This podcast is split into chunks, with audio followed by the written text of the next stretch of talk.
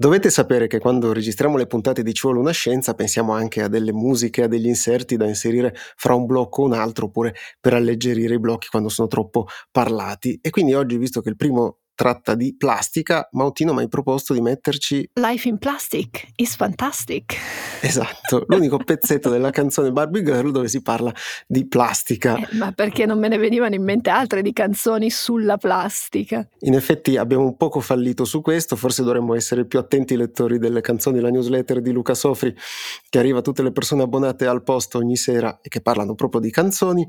Studieremo di più, possiamo rassicurare il direttore del Post. Oppure chiederemo al direttore di suggerirci le canzoni lui. Esatto, e intanto oggi parleremo di plastica e di rifiuti, di come il nostro cervello ci fa vomitare, di mucche e cannabis. Una puntata tranquilla, io sono Emanuele Megnetti. Io sono Beatrice Mautino e questo podcast del Post si chiama Ci vuole una scienza.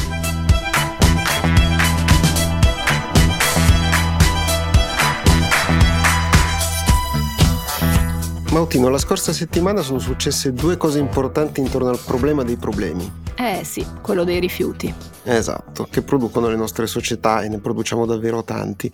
Iniziamo a vedere la prima di queste due notizie andando dall'altra parte del mondo, perché a Punta dell'Este, in Uruguay, sono iniziati i lavori per definire i termini di un trattato che è molto importante, del quale probabilmente sentiremo molto parlare in futuro e che potrebbe influenzare, speriamo in positivo, proprio il nostro futuro.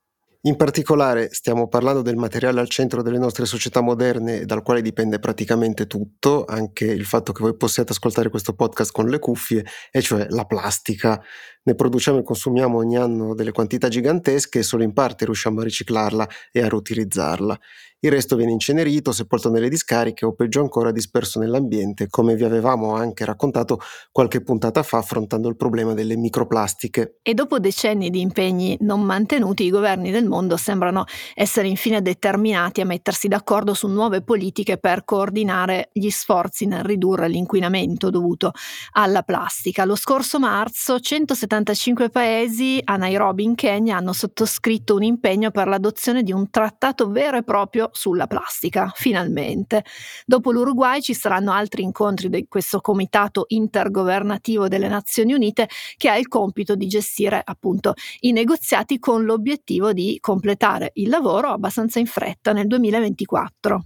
I governi dovranno trovare insieme delle regole per rendere il più possibile tracciabile il ciclo della plastica dalla provenienza delle materie prime per produrla, come il petrolio, proprio compresi anche i pozzi da cui viene estratto, ai prodotti finiti e alla loro successiva trasformazione in rifiuti. Ogni paese si dovrà inoltre impegnare a livello regionale, nazionale e internazionale con iniziative che prevengano l'inquinamento derivante dalla plastica ed eliminare quello che ormai è esistente. Però prima di spingerci oltre, cara Mautino, dobbiamo vedere che cos'è la plastica. Ah beh, semplicissimo. Con il termine plastica intendiamo materiali polimerici che possono contenere altre sostanze finalizzate a migliorarne le proprietà o ridurre i costi. Chiarissimo. Vero? Questa è la definizione della I U P A C, l'Unione Internazionale di Chimica Pura e Applicata, e in realtà descrive una famiglia sterminata di materiali molto diversi tra loro, che sono anche difficili da categorizzare. Ne avevamo parlato di questa difficoltà proprio nella puntata sulle microplastiche di cui tu hai già accennato prima.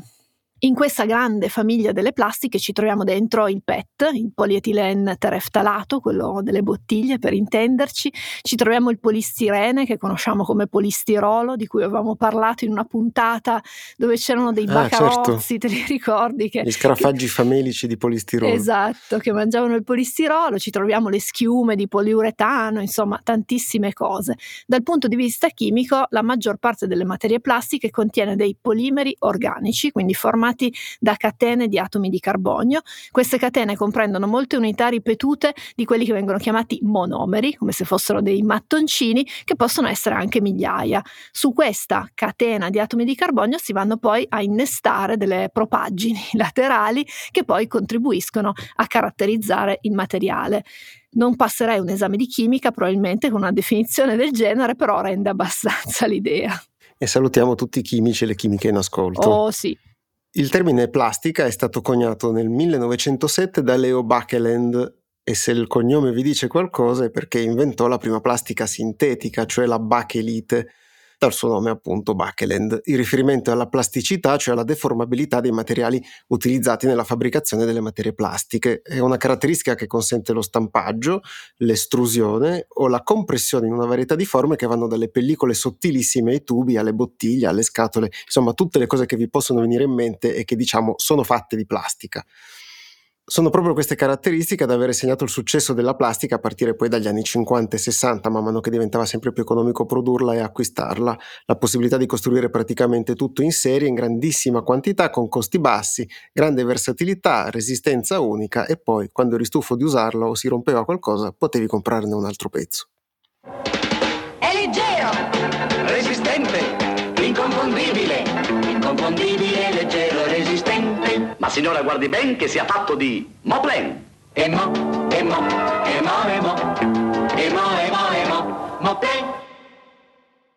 Quello che avete sentito era Gino Bramieri in una storica pubblicità del Moplen, un materiale plastico che corrisponde al nome chimico di polipropilene isotattico, inventato dall'ingegnere chimico e premio Nobel Giulio Natta. Tra l'altro, Megnetti, dici che hanno capito i nostri ascoltatori e le nostre ascoltatrici che ci piacciono le cose un po' retro? Direi che a questo punto, se non l'hanno capito, si sono rassegnati proprio. Allora, le stime più condivise ci dicono che la quantità di plastica non riciclata prodotta tra il millenovecentocinquanta, quindi il periodo di Natta, e il duemiladiciassette, per cui i giorni nostri, equivale a oltre nove miliardi di tonnellate. Di questi nove miliardi, circa la metà è stata prodotta all'inizio di questo secolo e meno un terzo è ancora oggi in uso. In parole povere, abbiamo prodotto tantissima plastica in poco tempo, ne abbiamo riciclata pochissima e la maggior parte era usa e getta. Sempre secondo le stime che sono state fatte, ciò che è poi diventato un rifiuto è finito per l'ottanta per cento nelle discariche oppure è stato disperso direttamente nell'ambiente, inquinando il suolo, i corsi d'acqua, gli oceani. Di nuovo abbiamo parlato di queste cose nella puntata sulle microplastiche.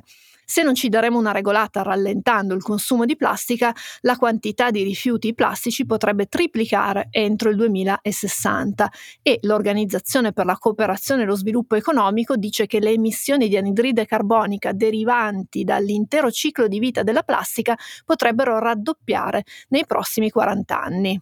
Il problema non è soltanto la grande produzione di plastica, che come abbiamo visto riguarda materiali molto diversi tra loro, ma anche l'impossibilità di tracciarla nella catena di produzione e di consumo. Sappiamo che esiste, però in realtà non sappiamo di preciso dove vada tutta a finire e se non lo sai, se non riesci a dare una dimensione al problema, diventa difficile produrre nuove regole per affrontarlo, come vorrebbe fare il nuovo trattato internazionale. Nella maggior parte del mondo, infatti, chi produce plastica deve osservare i vincoli nel momento della produzione, quindi fare attenzione a non inquinare troppo e tutto il resto, mentre non ha particolari responsabilità una volta che quei prodotti sono stati realizzati, distribuiti e venduti. Per la plastica usa e getta la responsabilità ricade quasi sempre sui singoli consumatori, ma non c'è modo di tracciare completamente il percorso che fa un involucro da quando si è iniziato con le materie prime a quando è stato realizzato, a quando poi è stato utilizzato e disposto poi nella discarica. Le Nazioni Unite e altre istituzioni hanno prodotto linee guida su come i gruppi di ricerca dovrebbero raccogliere i dati sulla plastica che viene analizzata e su come poi dovrebbero condividerli con il resto della comunità scientifica. Queste attività di armonizzazione coinvolgono università, centri di ricerca che lavorano con l'obiettivo di creare dei set di dati che possono essere confrontati facilmente tra loro in modo da identificare degli andamenti specifici o anche delle anomalie. E la necessità di definire più chiaramente questi aspetti in vista della preparazione del trattato internazionale dovrebbe favorire proprio nei prossimi anni lo sviluppo di tecnologie e risorse innovative per tenere meglio sotto traccia la plastica.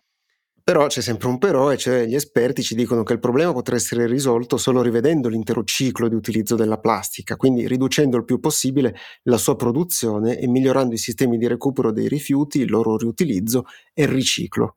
E adesso torniamo a questa parte di mondo, perché parlando di recupero e di riutilizzo, proprio in queste settimane c'è stato un accesissimo dibattito in occasione dell'annunciata pubblicazione della proposta di regolamento su imballaggi e rifiuti da imballaggi redatta dalla Commissione europea come revisione della direttiva novantaquattro sessantadue della Comunità europea.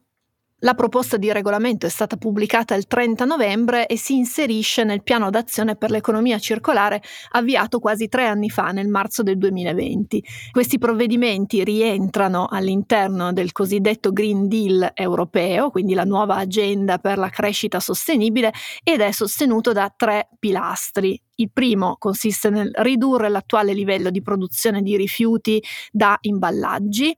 Il secondo consiste nel promuovere i principi dell'economia circolare nel settore, quindi promuovendo anche il riuso. E il terzo punta invece a incrementare l'uso di materiale riciclato all'interno degli imballaggi. Vedremo più avanti che cosa significa poi anche questo nel dettaglio, e però comunque possiamo già dire che il punto critico sta proprio qui, cioè nell'annuncio dell'inserimento nel regolamento del concetto di riutilizzo, oltre a quello di riciclo, con obiettivi quantificati di riduzione dei rifiuti da imballaggio del quindici per cento entro il duemilaquaranta, favorendo il loro riutilizzo anche con l'uso di sistemi di deposito e successivo riutilizzo. In Italia questa proposta non è stata accolta tanto positivamente, per usare un eufemismo, perché molti esponenti politici, associazioni di categoria dei produttori di imballaggi, poi in generale Confindustria, ma anche le aziende poi che si occupano del riciclo, hanno detto che potrebbero perdere molti posti di lavoro se si puntasse troppo sul riutilizzo rispetto al riciclo, come ha annunciato di voler fare la Commissione europea.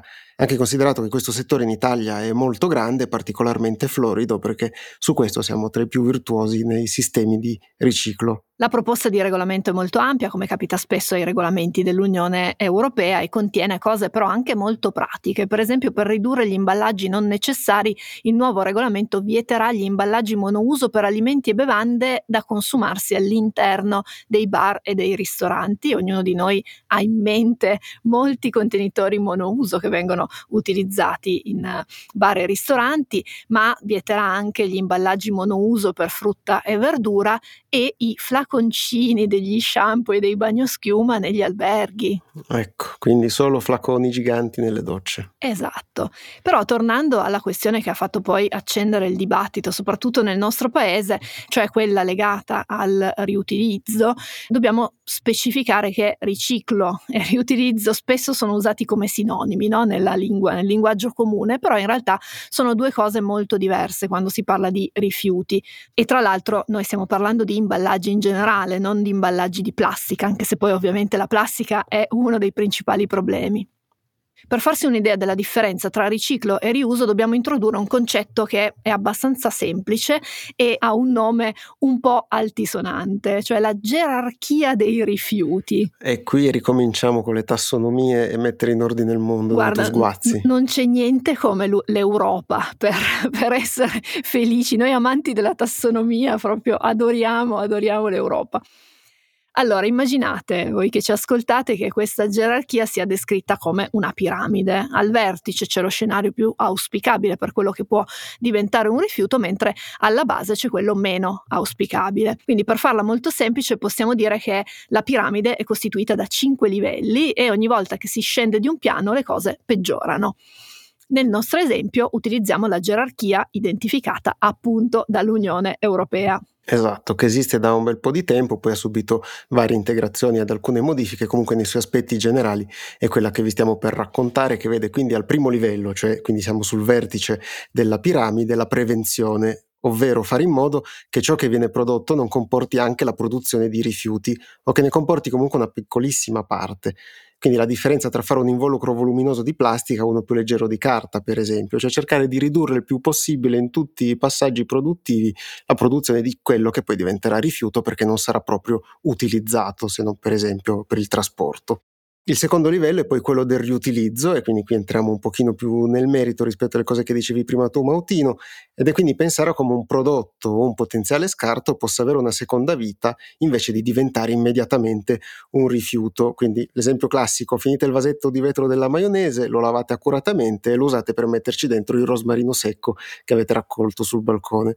Oppure conservate la vaschetta di plastica che conteneva la frutta e la usate come recipiente per tenere in ordine un cassetto. Quindi usi anche che possono essere creativi di cose che avete già in casa e che se no buttereste. E di cui Instagram è pieno, le chiamano eco tips e vi insegnano a utilizzare i barattoli in qualsiasi modo. E naturalmente questo criterio che vi abbiamo spiegato in piccolo nell'ambiente domestico dovrebbe essere applicato anche dalla grande industria per tutti quelli che possono essere i rifiuti che producono. Il terzo livello della nostra piramide della gerarchia dei rifiuti è il riciclo e sta sotto al riuso, quindi è considerato peggio proprio in questa piramide, e il riciclo prevede che il rifiuto sia lavorato in modo da produrre materiali o sostanze per lo scopo originale oppure per nuovi scopi.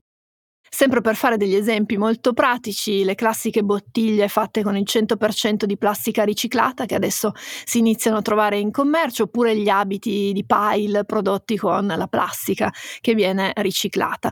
Il riciclo è meno auspicabile rispetto al riuso, al riutilizzo, per vari motivi, a cominciare dalla necessità di utilizzare energia nel processo di, di raccolta e anche poi di lavorazione dei rifiuti da riciclare.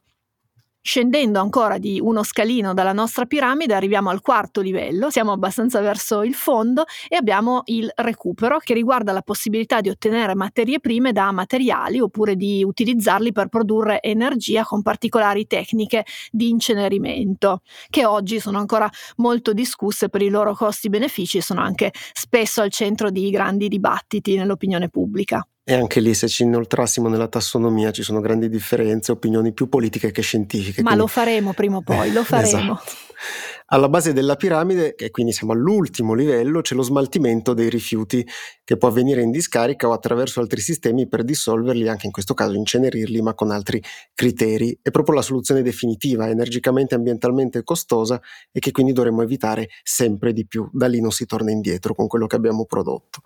Il problema di base poi a tutto questo discorso, che si può applicare tantissimo sui rifiuti di plastica, ma più in generale sui rifiuti, deriva comunque da come sono fatte le nostre società, e che sono rimaste più o meno uguali dal punto di vista di produzione degli oggetti da più di un secolo. Facciamo una cosa, la usiamo e poi la buttiamo. È un modello che, secondo esperti ed economisti, dovrebbe essere profondamente rivisto, ma non è per nulla semplice farlo, visto che è ciò su cui si basano interi sistemi economici. E non è soltanto questione di poteri forti, come spesso si sente dire, è proprio che noi siamo abituati a vivere in un certo modo, e cambiare certe abitudini, magari con sistemi che all'inizio potrebbero sembrarci meno pratici e meno veloci rispetto a prendi, usi e butti, questo è molto complicato da fare. Quello che è sicuro è che sono temi che interessano tantissimo. Noi in questi mesi forse sono le richieste che ci sono arrivate di più alla casella ci vuole una scienza chiocciola ilpost.it. Ci avete chiesto dove butto questo, dove butto quello, come funziona il compostaggio, il riciclo, e una prima risposta arriverà proprio dal regolamento, quello che è stato proposto dalla Commissione, che adesso dovrà essere vagliato dal Parlamento europeo e poi anche dal Consiglio, e proprio all'interno di questo regolamento ci saranno delle regole proprio su dove andare a buttare i vari imballaggi, quindi ogni imballaggio dovrà riportare un'etichetta che mostra di che cosa è fatto, su quale flusso di rifiuti deve essere destinato, e i contenitori per la raccolta dei rifiuti riporteranno finalmente le stesse etichette, quindi gli stessi simboli saranno utilizzati ovunque, non solo in Italia ma in tutta l'Unione Europea. Quindi qui ci sarà probabilmente un po' di chiarezza, un po' di risposte a tutte le vostre domande, però Megnetti, visto che le domande arrivate sono tante eh. Eh sì, eh, cercheremo di organizzare una puntata di quelle speciali di Ci vuole una scienza proprio per parlare di questi aspetti, anche perché poi bisognerà vedere se Parlamento e Consiglio manterranno anche l'impostazione di avere l'etichetta unica in tutta l'Unione Europea. Ci auguriamo proprio di sì, e quindi potete scriverci a ci vuole una scienza chiocciola il post punto it se avete dubbi, domande o curiosità sui rifiuti, sul ciclo dei rifiuti e su dove si devono buttare le cose, e cercheremo di fare poi le somme e di raccontarvi quello che siamo riusciti almeno a ricostruire e a capire di questo complessissimo argomento. With Kizikans free shoes, motion sounds something like this. Kizik helps you experience the magic of motion. With over two hundred patents and easy on, easy off technology, you'll never have to touch your shoes again. There are hundreds of styles and colors, plus a squish like nothing you've ever felt. For a limited time, get a free pair of socks with your first order at kizik.com slash socks. In una delle sue novelle, lo scrittore spagnolo Miguel de Cervantes diceva che i buoni pittori imitano la naturalezza, mentre quelli pessimi la vomitano. Ah beh, un poeta, eh? Ma che cosa c'entra Cervantes con la scienza? Eh no, è che cercavo un modo per introdurre un po' olicamente questo blocco, che parla di una cosa che prima o poi facciamo tutti, eh? Però non è piacevolissima. Dipingere? Eh, no, magari intendo proprio l'altra, cioè dare di stomaco, per dirla come lo direbbe nel modo più neutro possibile un piemontese. Riconosco lo stile. I meccanismi che causano il vomito sono esplorati da molto tempo e ci hanno permesso di scoprire molte cose. Per esempio, a differenza di quanto pensano in molti, lo stomaco non si contrae autonomamente per farci espellere il suo contenuto, ma sono i muscoli addominali e il diaframma a farlo, inducendo poi quelli che chiamiamo conati. E qui ci spiace, ma dobbiamo entrare un pochino nel dettaglio, però è anche utile saperlo che cosa combina il nostro corpo alla fine per aiutarci a stare meglio dopo, si spera. Certamente. La contrazione è ancora più violenta nella fase subito successiva, quella del conato, che è quella che porta poi all'espulsione vera e propria. È un movimento molto importante perché impedisce di respirare mentre avviene questa espulsione, altrimenti saremmo soffocati da ciò che stiamo espellendo e non sarebbe auspicabile. Quando poi finisce l'attacco, i muscoli si rilassano e l'organismo rilascia endorfine che aiutano ad alleviare il dolore e ci danno anche quella sensazione di benessere almeno temporanea che di solito abbiamo in quel momento, cioè ci sentiamo veramente meglio, diciamo ah, anche questa volta forse l'ho scampata. Però è per via di quelle violente contrazioni muscolari che spesso abbiamo poi male ai muscoli nei giorni successivi, a meno che voi non siate tra quelli che vanno in palestra tutti i giorni, hanno la tartaruga, sono super allenati anche con gli addominali.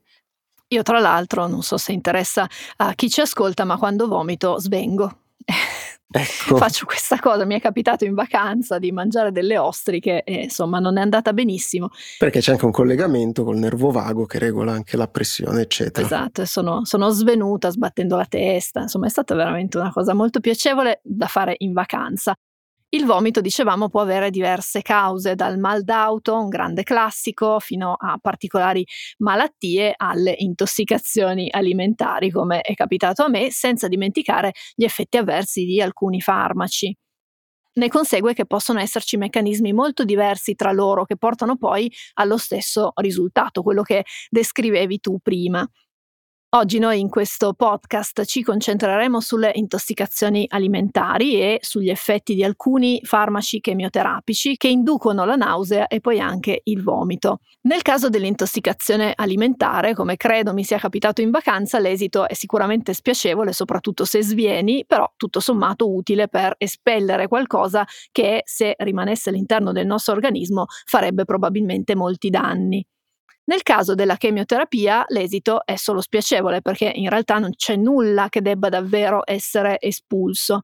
Capire i meccanismi alla base dell'insorgenza della nausea e dello stimolo poi al vomito potrebbe portare allo sviluppo di nuovi farmaci che siano più efficaci di quelli che abbiamo già a disposizione, i cosiddetti antiemetici, che hanno un po' di effetti collaterali, come capita a molti farmaci. In questo caso causano spesso sonnolenza e altre cose che eh, possono renderli particolarmente pesanti a loro volta. A questo aggiungiamo che oggi non sappiamo di preciso come arrivi al cervello il segnale di fare l'esatto contrario di come dovrebbe funzionare normalmente la digestione, nel caso di una intossicazione o di un particolare trattamento farmacologico. In compenso, sappiamo abbastanza bene ciò che avviene quando il nostro apparato digerente avverte la presenza di sostanze come batteri, tossine o molecole che ci assomigliano, che non dovrebbero trovarsi lì e che evidentemente gli acidi dello stomaco non sono riusciti a neutralizzare completamente. I recettori inviano un segnale al cervello e il resto sono dei brutti quarti d'ora. Per provare a capirci qualcosa di più, un gruppo di ricerca dell'Università di Tsinghua di Pechino in Cina ha realizzato alcuni esperimenti di laboratorio su animali eh, da esperimento, su alcuni topi, pur sapendo che questi animali qua nello specifico non possono vomitare. In passato per studi simili erano stati impiegati altri animali che vomitano, però dopo decenni di esperimenti i topi sono ancora tra gli animali da laboratorio più conosciuti e sui quali sappiamo più cose. Come spiegano nel loro studio pubblicato da poco sulla rivista scientifica Cell, i ricercatori hanno somministrato una tossina batterica ai topi e hanno poi osservato che dopo qualche tempo questi iniziavano ad aprire la bocca e avere le contrazioni addominali tipiche dei conati. Poi hanno eseguito lo stesso esperimento utilizzando un chemioterapico e hanno osservato più o meno le medesime reazioni in questi poveri topi. Il gruppo di ricerca cinese è andato alla ricerca dei neuroni che si attivavano dopo che queste sostanze si facevano strada all'interno dell'apparato digerente dei topi e, andando a ritroso, quindi un po' come pollicino, hanno seguito le tracce fino ad arrivare alle cellule che nell'intestino tenue reagiscono proprio a quelle sostanze. In questo modo hanno identificato una proteina del sistema immunitario, un tipo di interleuchina, che è coinvolta direttamente nella produzione dei conati. Se si va ad inibire la produzione di questo tipo di interleuchina, i sintomi nei topi si riducono sensibilmente, a conferma del suo coinvolgimento in questo meccanismo. Lo studio ipotizza che modulando con appositi farmaci la presenza di questa proteina si potrebbero alleviare le conseguenze per lo stomaco della chemioterapia, quindi dando anche aiuto e sollievo alle tante persone che soffrono di questi effetti avversi e che sono già provate da trattamenti piuttosto pesanti. Prima però sarà necessario verificare se si possano ottenere i medesimi risultati anche negli esseri umani e poi, come dicevamo anche all'inizio, i meccanismi che portano eh, al vomito, alla nausea e ai conati sono un'interconnessione di tanti elementi fra loro e quindi c'è ancora molto da studiare.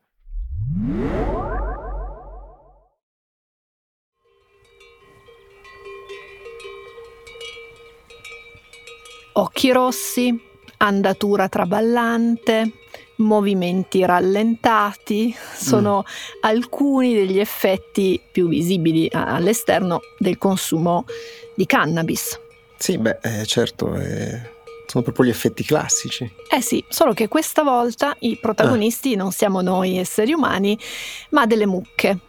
Come delle mucche? Eh sì, delle mucche nutrite con mangime ricco di cannabis sativa. Ah, hai capito le mucche. Lo studio, perché è uno studio, è stato condotto dall'Istituto Tedesco per la valutazione del rischio e i risultati sono stati pubblicati a metà novembre sulla rivista Nature Food e eh, il motivo di questo esperimento bizzarro è legato alla rinascita della coltivazione della canapa negli ultimi anni. Eh sì, perché per secoli la canapa è stata coltivata con scopi principalmente tessili fino a quando non è stata vietata in molte parti del mondo per motivi legati ai derivati stupefacenti della pianta di cui si parla tanto negli ultimi anni. Abbiamo anche un intero numero di cose spiegate bene che è dedicato alle dipendenze, si parla proprio anche di questo, potete trovarlo sullo shop del Post. Tra l'altro, diciamolo per i nostri fedeli ascoltatori, le nostre fedeli ascoltatrici, proprio la parte sugli effetti stupefacenti della cannabis li hai scritti tu e quindi i tuoi fan potranno leggerti anche lì. Esatto, ovunque ormai. La canapa contiene cannabinoidi, una classe di sostanze che interagiscono con il nostro sistema nervoso e questi cannabinoidi sono concentrati soprattutto in alcune parti come nelle foglie o nei fiori della pianta. Alcuni di essi, in particolare il delta nove tetraidrocannabinolo, che per praticità chiamiamo T H C, esercitano un effetto psicoattivo, mentre invece altri sono attivi solo farmacologicamente, come per esempio il cannabidiolo C B D, che per esempio ha degli effetti rilassanti. Le concentrazioni di queste sostanze cambiano da varietà a varietà e determinano poi l'uso che se ne vuole fare. Le varietà da marijuana, diciamo così, sono più ricche di T H C e quindi hanno proprio quell'effetto psicoattivo di cui parlavo prima.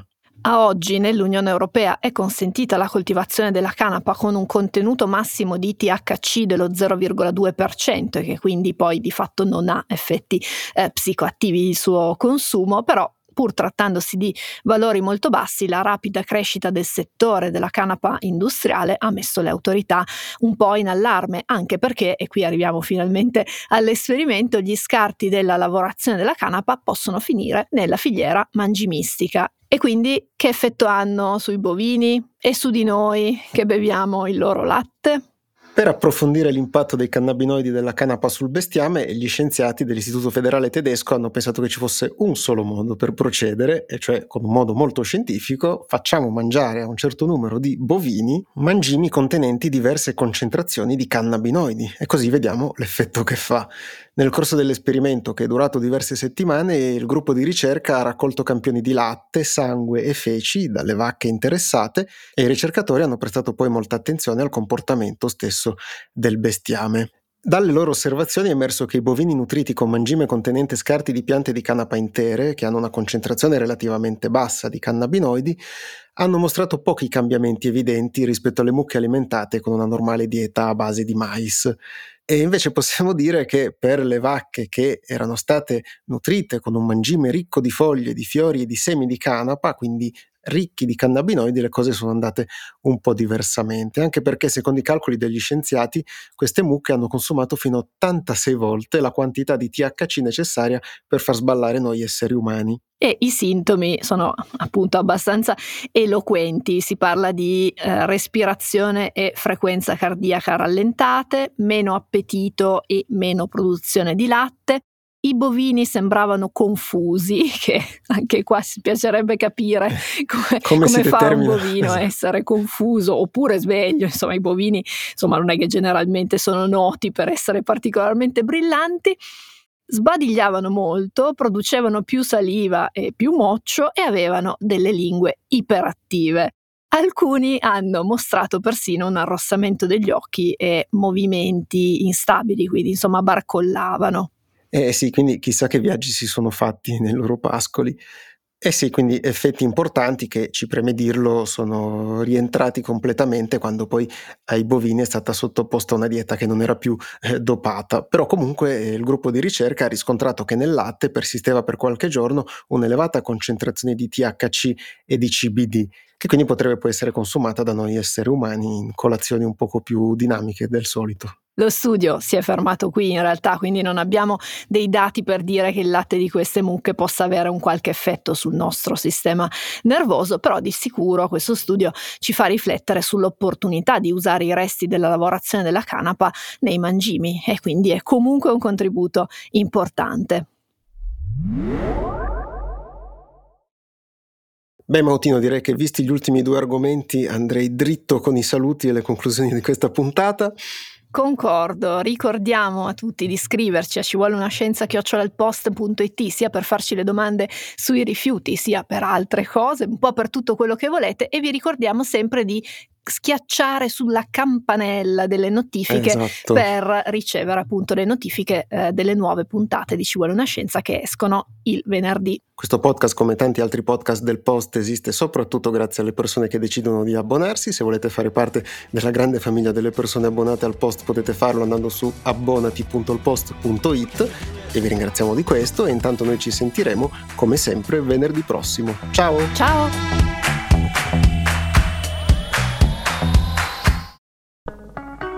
Morning, cioè il podcast che faccio ogni mattina per il Post, si potrà ascoltare gratis senza abbonamento dal dieci al diciannove maggio. Partiamo dall'inizio. Sono Francesco Costa, sono il vice direttore del Post. Ogni mattina da ormai tre anni mi sveglio presto per leggere tutti i giornali e poi raccontarli dentro Morning, e non solo. Insieme alle notizie, alle cose più importanti, alle cose da sapere, cerco di raccontarvi da giornalista anche un po' di dietro le quinte dentro Morning, dei giornali, dei meccanismi che fanno l'informazione. Morning è un podcast normalmente rivolto alle persone abbonate al Post, ma appunto, siccome compie tre anni, per ascoltarlo dal dieci al diciannove maggio basterà semplicemente scaricare l'app del Post, che è gratis, registrarsi con un account gratuito anche quello e ascoltare Morning, Morning Weekend, anche l'archivio. Se volete, se siete curiosi, è una buona occasione per provare. Prometto che ascoltando Morning non vi mancheranno poi per tutta la giornata gli argomenti di discussione, prometto anche che non parlo sempre così veloce. A presto!